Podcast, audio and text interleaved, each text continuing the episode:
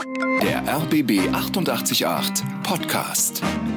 100% Promi. Hallo und recht herzlichen Dank für diese Einladung im neuen Jahr gleich. Toll. Sehr gerne und ich wünsche auch gleich ein gutes neues Jahr 2024. Fühlt sich ja noch so ein bisschen frisch an. Äh, sind Sie so ein Silvesterfeierer? Nein, überhaupt nicht. Ähm, ich habe ja jahrzehntelang an Silvester immer nur gearbeitet und äh, konnte diese ganze Knallerei nicht nachvollziehen. Wenn es nach mir gehen würde, ein einziges Silvesterfeuerwerk irgendwo in den Städten von mir aus, that's it. Also äh, diese erzwungene Fröhlichkeit ist dann nicht so meines. Ich finde, wenn man sich Vorsätze vornimmt, dann können wir das auch jetzt am 7. Januar machen oder am 20. Februar machen. Ich brauche da nie so einen Anlass.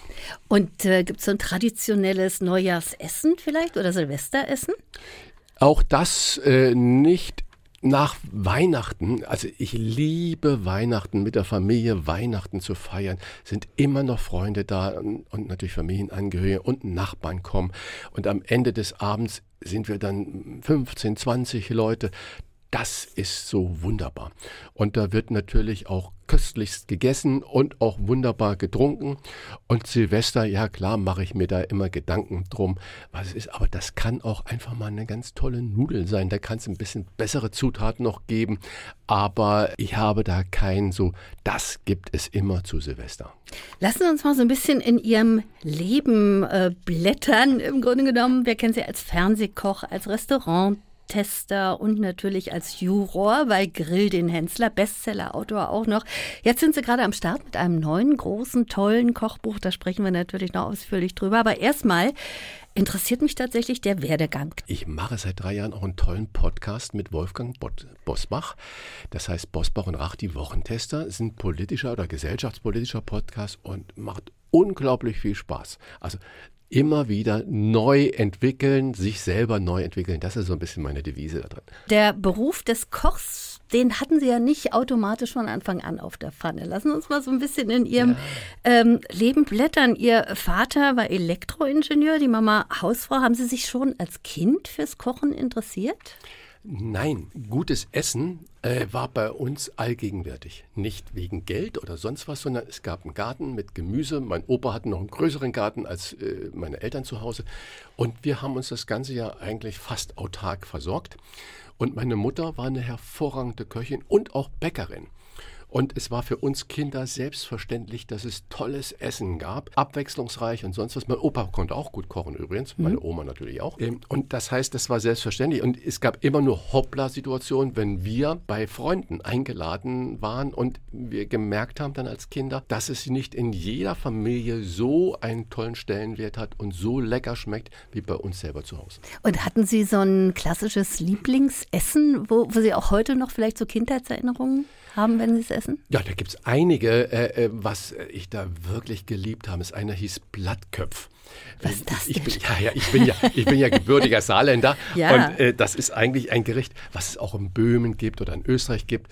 Da heißt es dann Dampfnudeln und sonst was. Bei uns hieß es Blattköpf und das ist einfach ein, ein, ein salziges Hefeknödel, der aber in, äh, in, man macht eine Bratpfanne, kommt Wasser rein und Zucker, das kocht einmal auf, da setzt man dann den Hefekloß rein, macht einen Deckel drauf und wartet, bis das ganze Wasser weg ist. Dann ist auch der Hefeklops gegart und dann hat er am Boden so eine Karamellschicht. Mm. Und dazu gab es Vanillesoße für die meisten. Und da ich, heute sagt man neudeutsch, laktoseintolerant. Früher wusste man nicht, was das war. Mhm. Ich, mir wurde es immer schlecht, wenn ich da irgendwas mit Milch trinken musste. Ja auch. Dann hat meine Mama mir immer äh, eine Weinschaumsoße, also mehr Zitronensaft und Wasser und einen Tropfen Wein aufgeschlagen. Und das ist ein Kindheitserlebnis, es ist äh, grandios. Wofür haben Sie als Kind und Jugendlicher gebrannt? Für Lagerfeuer im wahrsten Sinne des Wortes. Und äh, was wir so gerne gemacht haben, waren dann Kartoffeln in Folie eingewickelt. Und wenn man mal wirklich was über hatte oder sich gespart hatte, dann haben wir eine Hühnerkeule ge, gekauft und die auch in Folie eingewickelt, in, auf dem Feld ein Loch gemacht neben dem Lagerfeuer, unten dann äh, in das Loch hinein diese äh, Asche, diese warme, noch glühende äh, Asche, dann die Kartoffeln da drauf, das Huhn da drauf, oben nochmal Asche und dann mit der ausgestochenen Gras äh, äh, abgedeckt Dann haben wir zwei Stunden Fußball gespielt. Danach haben wir das rausgenommen. Oh. Oh, das klingt herrlich. Ein Drei-Sterne-Gericht damals schon. Absolut.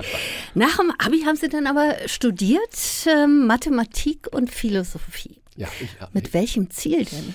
Ja, das wusste ich auch nicht so richtig. Also ich habe zuerst Zivildienst gemacht und damals war das noch fast 24 Monate. Während meines Zivildienstes wurde es etwas verkürzt, dann auf 20 Monate. Und ähm, das, das hat mich aus der Schule so richtig rausgebracht. Und ich war ein bisschen lost in Space, muss ich ganz ehrlich sagen, nach dem Zivildienst. Und äh, Mathe fiel mir immer leicht, also Rechnen in der Schule war nicht so die große Herausforderung. Und ähm, ich, es gab ja damals keine Oberstufenreform oder irgendwas. Wir konnten aber dann, ähm, das muss man sich vorstellen, das war 1976 dann, ähm, konnte man in den in der Unterprima, was dann heute die zwölfte Klasse wäre, äh, wählen zwischen Religion und Philosophie. Das war ganz neu, das war revolutionär. Und ja, es haben, eben, es haben sieben oder acht Leute haben sich für Philosophie entschieden und ich auch, weil ich dachte, was ist das denn, wie wird da gedacht und was sind das für Modelle? Und ich hatte da einen guten Lehrer und der hat bei mir so ein bisschen dann diesen Stachel implementiert und wo ich sagte, Philos, der Freund und Sophia, die Weisheit, äh, äh, fand ich ganz toll und mit den alten Griechen, da, so fing das ja dann an, ja. da war viel Mythologie dabei und so weiter. Es hat mich wirklich fasziniert und ergriffen. Und dann dachte ich, okay, studiere ich Philosophie. Mein Vater, der Elektroingenieur war, hat gesagt, hast du jemals, ich darf sie nennen, heute gibt es ja Internet, aber damals war es in der Saarbrücker Zeitung gelesen, bei den Stellenanzeige, suche Philosophen. Ja, genau. Ich habe mir das nämlich auch so, so vorgestellt. Ja, ihr, ihr Papa so, und, und Sie genau. kommen dann und sagen, übrigens, ich werde jetzt ah, Philosoph. Die, die haben natürlich die Hände über den Kopf zusammengeschlagen. Und äh, den Gedanken habe ich, also diese Frage habe ich mir ehrlicherweise nie gestellt. Ich war nur fasziniert von diesem Metier, von dem Denken, der Art und Weise zu denken. Und ähm, so das, und was ich damit hätte machen wollen, und dann dachte ich, naja gut, Mathe ist ja nicht so schwer. Dann habe ich halt zwei Hauptfächer studiert damit, Mathe und Philosophie. Und ich dachte dann, ähm, ja, ich weiß nicht, vielleicht Lehrer oder an der Uni bleiben oder irgend sowas. Äh, so hätte sich da ergeben. Ich weiß nicht, ob ich je schlau genug gewesen wäre dafür, aber das war für mich jetzt in der Perspektive nicht das Wichtige. Also irgend so einen lehrenden Beruf. Ja, aber während des Studiums kam ja dann schon das Kochen ins Spiel. Ja, wir waren vier Kinder zu Hause. Wir waren nicht arm oder sowas, aber auch nicht jetzt mit äh, Geld gesegnet, dass jeder sein Studium oder seine Ausbildung finanziert hätte bekommen können, nur aus dem Portemonnaie der Eltern. Nein, es gab eine Summe XY und den Rest durften wir uns dazu verdienen. Und ich habe halt natürlich wie viele Studenten auch gekellnert in den Kneipen, aber ich habe vor allen Dingen auch gekocht. Und das ging mir äh, flott von der Hand und einfach, ich weiß gar nicht wieso. Und wenn ich gekocht habe, war die Butze voll. und was haben Sie dann so gekocht? War das dann auch schon so Hausmannskost? Oder? Naja, das ja. war halt auch Studentenkost. Mhm. Ich erinnere mich, also es gibt so ein, zwei Gerichte, die mache ich heute noch gerne. Äh, zum Beispiel Macaroni mit Gorgonzola Nusssoße. Und da wird äh, einfach Gorgonzola, zuerst mal kommen Karotten, dicke Karotten schälen, raspeln, grob raspeln. Dann äh, wurde ein bisschen Sahne aufgekocht, die Karotten da reingemacht, dann der Gorgonzola, das Ganze nur verrührt mit dem Schneebesen, Mandeln geröstet und die gab es dann dazu und da drin wurde dann mit viel Petersilie äh, die äh, Macaroni geschwenkt. Mm. Ein köstliches Gericht, völlig simpel, Tropfen Zitronensaft noch, um eine Frische reinzubekommen, sowas. Oh ja, oder Tagliatelle mit Steinpilzsoße und zwar das ganze Jahr über. Da habe ich das erste Mal getrocknete Steinpilze kennengelernt. Aber Sie sehen, das ist so hängen geblieben, ja. diese Dinge. Und das kann man gut oder schlecht machen. Und, ähm, oder da gab es dann ähm, immer in Schweinenacken mit grünem Pfeffer. Das war ein Schmorgericht, konnte man gut vorbereiten. Dazu Kartoffelgratin.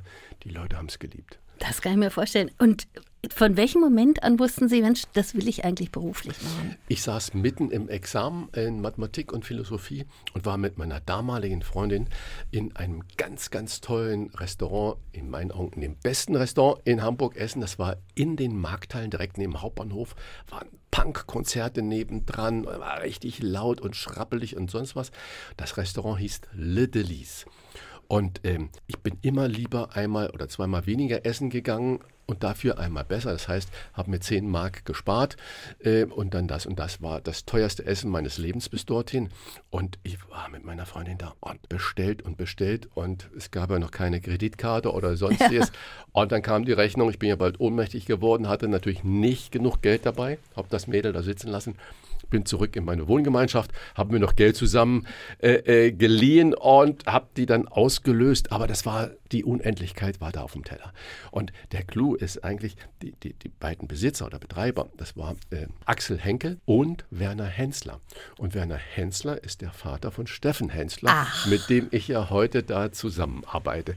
Und äh, das ist so, aber die, die, die, äh, verantwortlich eigentlich war dieses Erlebnis, muss ich ganz ehrlich sagen, das war so wirklich Bright Lights, das war so die Unendlichkeit auf dem Teller, wo ich in dem Moment wusste ich, das wird mein Leben bestimmen. Das war so wirklich diese Kleid, das, das wünsche ich so vielen, jetzt hätte ich fast gesagt, jungen Menschen, egal in welchem Alter, dass man plötzlich irgendwas merkt, weil er, boah, das packt dich ganz, das erreicht dich, die Seele auch vor allen Dingen. Du brauchst den Kopf, brauchst du sowieso immer. Aber wenn es die Seele erreicht, und das hat mich an dem Abend so erreicht. Und dann ging es tatsächlich auch, aber das klingt jetzt natürlich wie so ein Traum, äh, gleich an ein französisches Restaurant. Wie naja, nicht gleich, sondern dann. Äh, bin ich am nächsten Tag dorthin und sage, Mensch, ich war gestern Abend da, ja, ja, so einen Appetit, den vergessen wir natürlich nicht, der dann seine Freundin da mhm. sitzen gelassen hat. Sag ich, ich möchte bei euch unbedingt kochen lernen. Ich, sag, ich dachte, ich kann kochen. Ich habe aber nur einen Studenten gehalten. Da haben die mir netterweise die Küche gezeigt. Die Küche ist so groß gewesen wie hier das kleine Studio, wo mhm. wir jetzt beide sitzen. Äh, wenn unsere Hörer und Hörerinnen das jetzt sehen könnten, das sind ein paar Quadratmeter. Und das war mir völlig einleuchtend. Das geht nicht. Und dann sage ich, und jetzt, wo soll ich denn jetzt hin mit dem, was, wofür ich jetzt seit gestern Abend so brenne? Und dann haben sie mich zu einem Kollegen geschickt. Und der hat aber gesagt, bei mir geht es auch nicht, aber ich habe gerade mit meinem Küchenchef einen neuen Laden eröffnet. Unten an der Elbe fahren wir hin. Und der Küchenchef, der kam gerade vorher aus dem Tantris in äh, München. Drei Sterne hatten die damals. Und, äh, das, und wir haben uns von Anfang, es war die Chemie zwischen ihm und mir, wir haben es so gut verstanden. Und dann habe ich dort das Grundhandwerk der feinen Küche gelernt, wie ich sie ja vorher noch gar nicht kannte. Ich hatte diese Nudeln gemacht mit der Steinpilzsoße oder Gorgonzola oder Schweinebraten oder auch mal ein Ragout mit Innereien oder egal, all das, was man da halt so macht in diesen gutbürgerlichen Studentenrestaurants, Restaurants, wie mhm. auch immer man das sieht. Und dort habe ich dann mit Uwe Witzke zusammen, so hieß der, einfach das richtige Kochen gelernt. Dann haben wir Nudeln selber gemacht, den Nudelteig selber gemacht, Flusskrebse ausgebrochen, mit Pfifferlingen gearbeitet, den Steinbutt geschnitten, mit einer Beurre Blanc äh, mhm. serviert. Oder das erste Mal selber, das muss man sich vorstellen, in der Zeit ein Mousse au Chocolat gemacht, ohne Butter und ohne Ganache oder sonstiges, sondern ganz leicht aufgeschlagen, Fruchtsoßen produziert äh, richtig rosa braten können. Und also ich war ganz im Glück. Und pass auf, und jetzt in dem Restaurant, da hat ein französischer Kellner gearbeitet. Und der sagt, oh Christian, tu parles français, je sais ça. Und äh, ich bin ja gebürtiger Saarländer. Ja, Wir haben das auch in der Schule gehabt ein ja, bisschen. Klar. Ich konnte also ein bisschen rudimentär das sprechen. Und ähm, der sagt, mein Chef in Frankreich, der sucht jetzt unbedingt noch einen Koch. Du wärst genau der Richtige. Und ich sage, nein, äh, Eric, das, äh, je peux pas faire ça. Und ähm, so, ich bin noch an der Uni, muss das noch fertig machen. Nein, wenn, musst du jetzt, was willst du mit der blöden Uni? Und ich hatte alle meine Scheine und ich hatte das Gefühl, ich habe dem Establishment Genüge getan. Ja. Habe die Zelte in Hamburg abgebrochen, habe meine Eltern nach zwei Wochen gesagt, du, übrigens, ich schmeiße. Nein, das kann nicht sein. Sie können sich das vorstellen, was das für... Ja.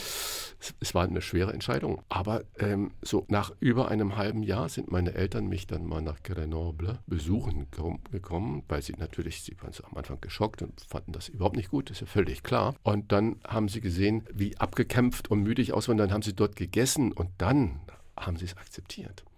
Und dann haben sie die Ernsthaftigkeit auch gespürt, dass es nicht so ein Spleen war oder sonst was, weil sie gesehen haben, wie ich gekämpft habe, wie ich mich da durchgesetzt habe, wie ich äh, ja, darum gerungen habe und mit welchen schwarzen, umränderten, aber trotzdem leuchtenden Augen ich dann da kam. Und äh, das war, ähm, für mich war das ganz wichtig. Ja. Und es war ja auch tatsächlich ein raues Geschäft. Also wenn man manche Köche so sprechen hört, gerade auch von früher, wo ja der Ton tatsächlich auch sehr rau, um nicht zu sagen raue, war in der Küche. Ähm, hat sich das eigentlich verbessert?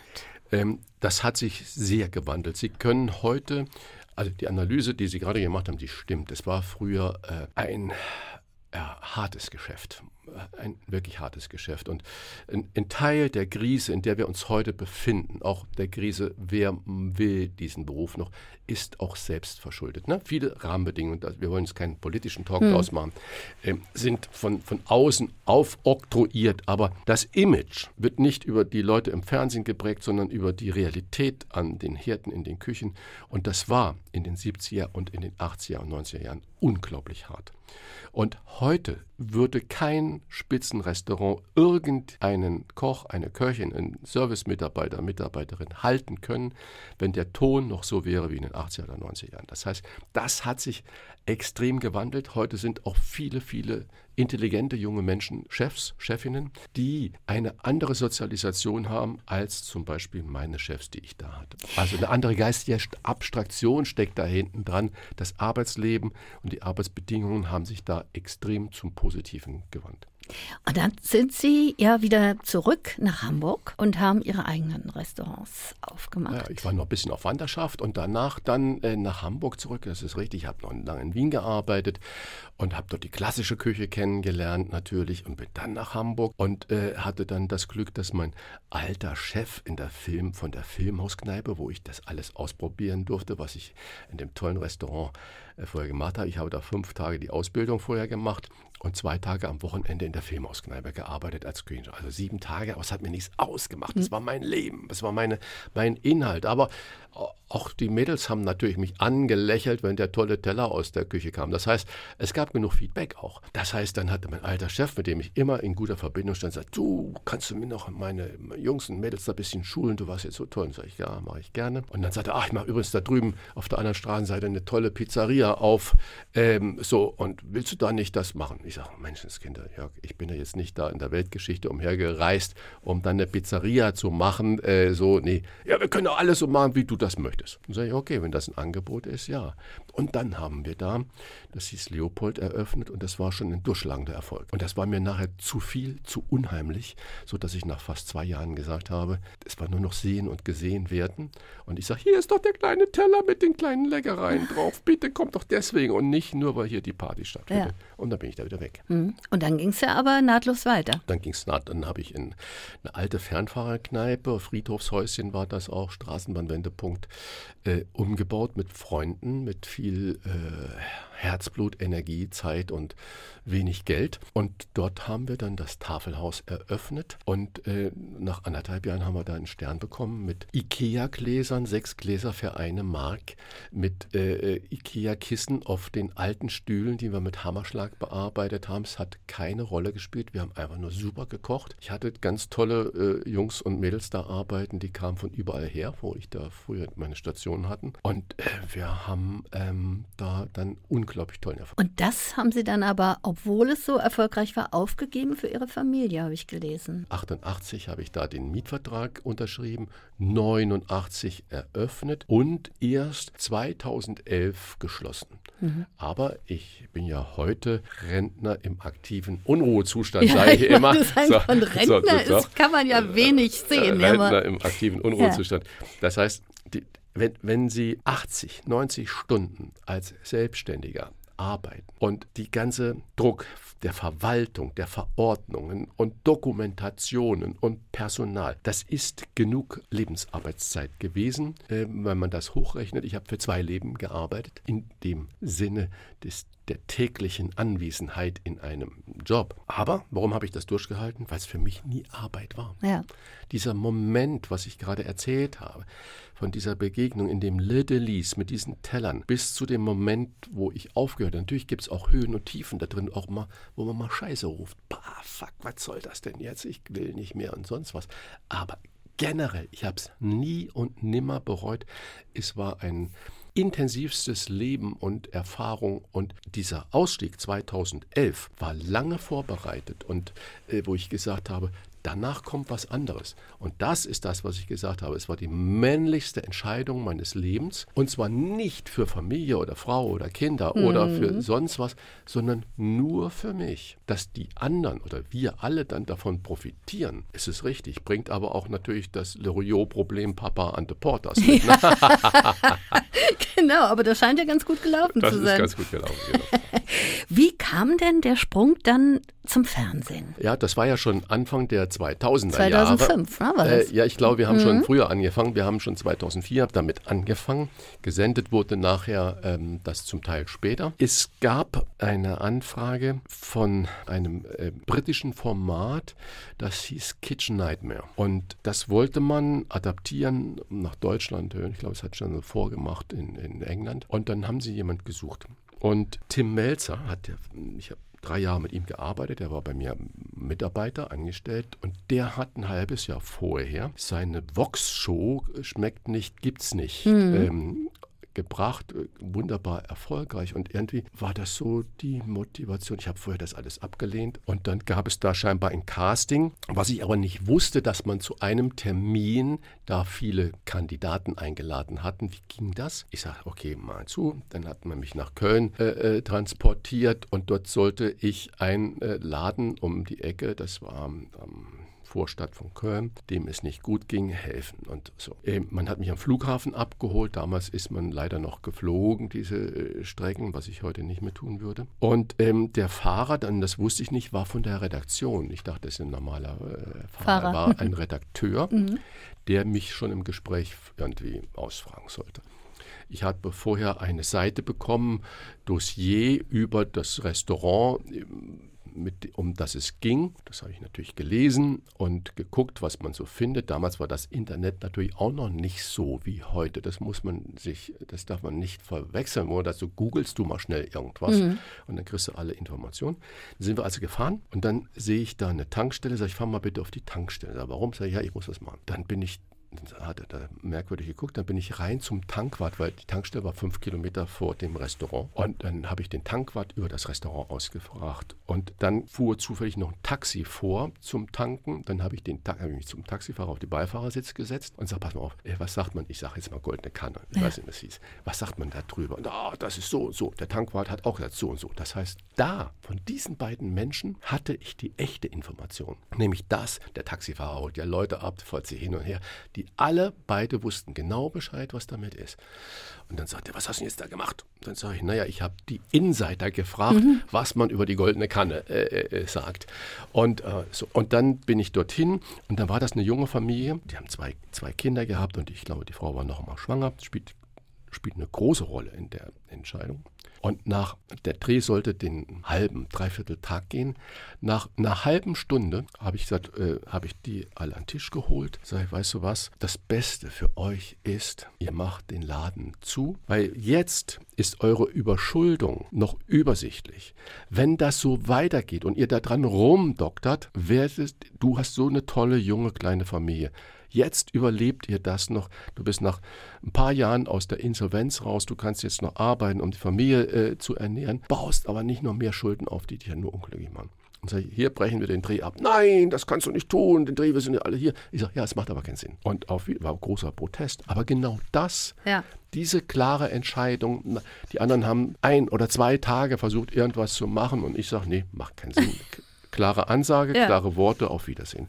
Und vermutlich mit dem mit der Stopp an der Tankstelle und diesen Ding, das hat dann den Ausschlag gegeben, dass ich äh, den Job dann da angenommen habe. Und so kam ich zum Fernsehen was nicht immer einfach war. Was macht denn für Sie ein gutes Restaurant aus? Wenn wir beide jetzt hier die Sendung machen und so, Sie sind gut vorbereitet und ich versuche so ehrlich wie möglich zu antworten und nicht so irgendwie Heldengeschichten zu erzählen. Und jetzt sagen, Mensch, oh, jetzt wird es schon dunkel, jetzt gehen wir noch zusammen irgendwo essen. Ist es eine ganz andere Situation in dem, was ich dann erwarten würde. Wir haben zusammen gearbeitet, wir sind intim geworden mit hm. den Worten und den Informationen.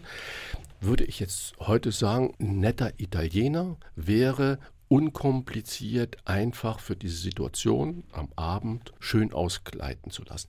Wenn wir jetzt ein also würde ich einen Italiener haben, die Karte nicht zu groß ist, wo ich weiß, der macht ein paar frische Dinge. Wenn ich aber jetzt was Längeres plane und ein Date habe oder ein geschäftliches Essen habe, erwarte ich in vielen Situationen was anderes. Das heißt, das oder die Definition wird es nicht geben, weil dann wäre es relativ einfach, immer gute Restaurants mhm. zu schaffen, zu kreieren oder auch zu finden.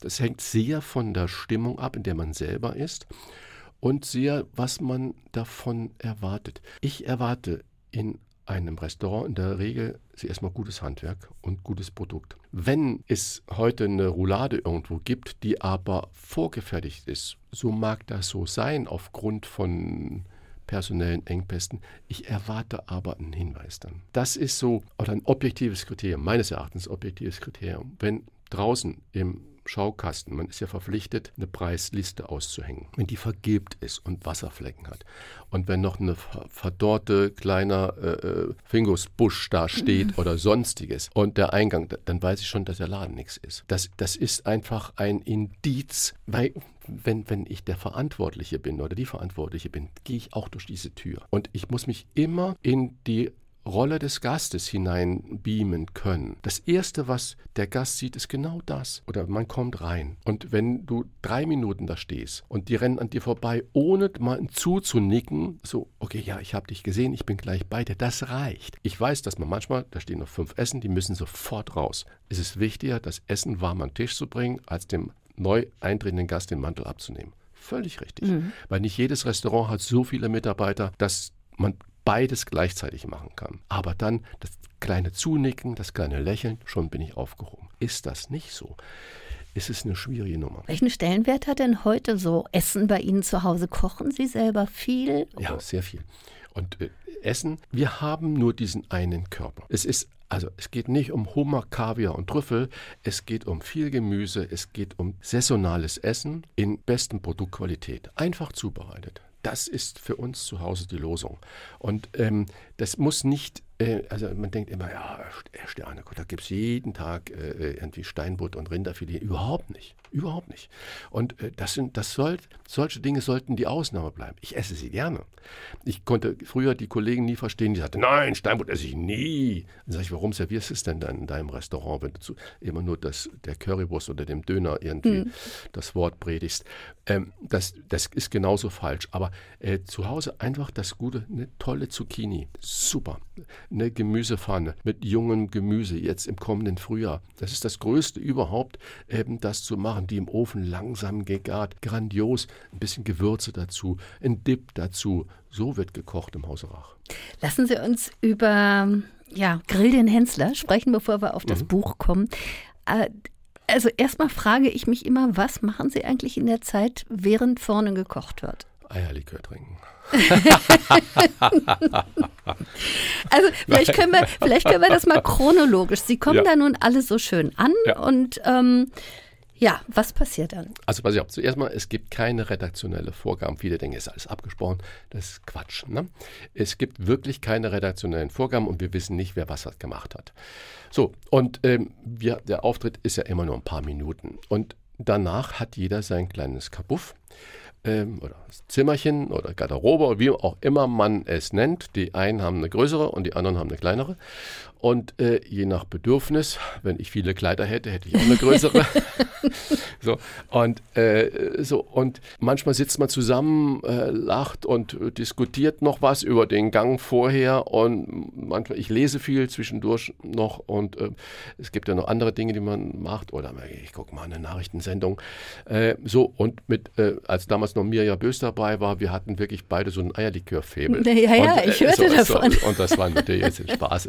So, ja. Also da gab es immer mal so ein kleines Gläschen Eierlikör. Ja. Und äh, das hat äh, sehr viel Spaß gemacht. Und aber auch mit Janaina Zarella ist es natürlich eine nette, ist eine tolle Frau und, und so. Aber man sitzt zusammen, wie man möchte. Die Zeit geht immer relativ schnell rum und dann wird noch mal, muss noch telefoniert werden oder muss noch eine, eine Rezession geschrieben werden. Äh, zum Beispiel Kali Kalmund schreibt ja sehr viel äh, noch Kommentare für irgendwas. So.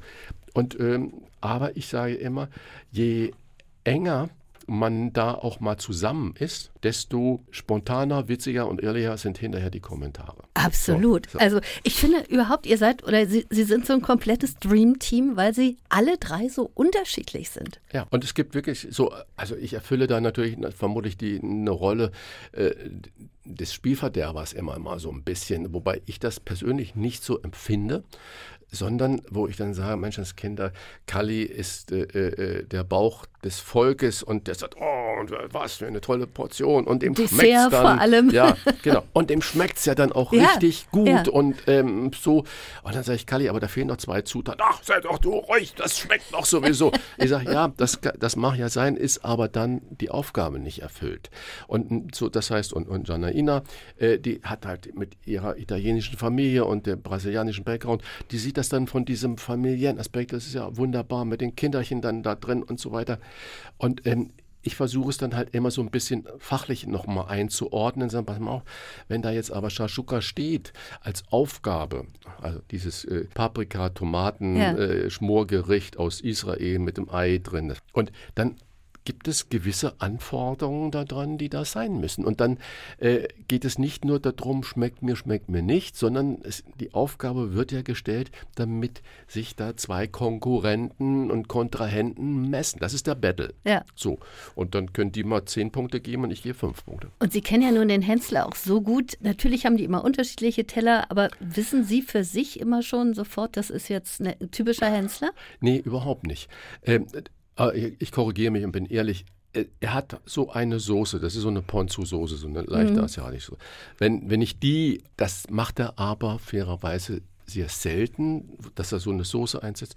Wenn ich weiß, ah, dann sage ich, das ist ein Steffen Till. Aber, und das kann ich auch für die beiden anderen sprechen, wir bemühen uns eben nicht drüber nachzudenken, wer hat welchen Teller gemacht. Da wird das Spiel ja weg. Mhm. Dann kommen wir jetzt auf Ihr Buch auf ein sehr schönes deutsche Küchebuch, sehr dick, sehr umfangreich, sehr wertig gestaltet. Was macht Ihr Buch anders als die vielen anderen Kochbücher über deutsche Küche? Ich habe mir Gedanken gemacht, wir machen es eben nicht nach Jahreszeiten, äh, Frühling, Sommer, Herbst, Winter, nicht nach Norden, Süden, Osten, Westen oder nicht nach geografischen äh, Begebenheiten, sondern nach Produktgruppen. Ich habe mir überlegt, für was, für was stehen wir Deutsche in der Welt? Für Kartoffel. Wir sind für viele immer noch Kartoffelfresser. Wir stehen für Brotvielfalt. Wir stehen für Kraut und Rüben. Die Engländer sagen immer noch die Krauts zu uns.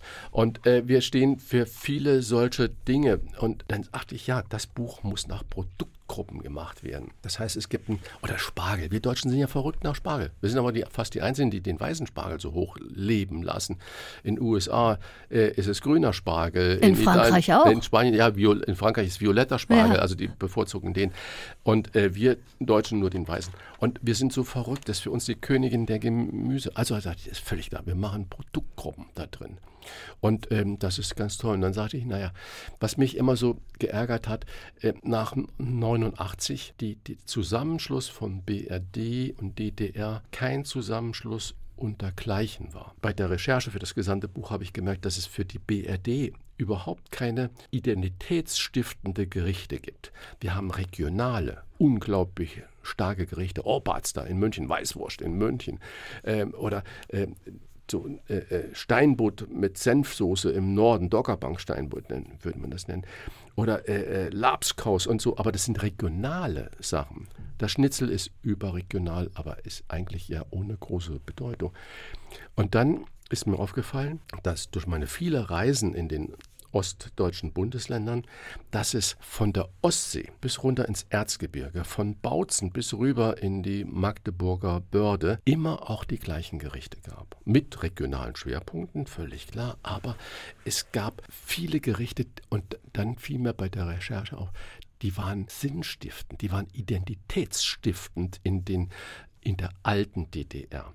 Das heißt, das waren solche Sachen, wo eine Einheit kreiert wurde im Sozialsystem, im, im, im sozialen Miteinander über Essen. Das hatte die DDR, wie viele andere Momente auch noch, der BRD voraus. Und dann dachte ich, ja, dieser meines Erachtens wirklich soziokulturellen Errungenschaft, die die damals da hatten, muss ich einfach ein Kapitel machen. Und dann war es zwangsläufig, dass ich gesagt habe, okay, gibt es eigentlich noch den jüdischen Einfluss in unserer Küche? Und siehe da, es geht nicht darum, Huhn oder Ei, wer war zuerst, sondern äh, wenn ich Latkes sehe, Kartoffel, kleine Kartoffelpuffer mit Apfel. Ein uraltes, traditionelles jüdisches Gericht.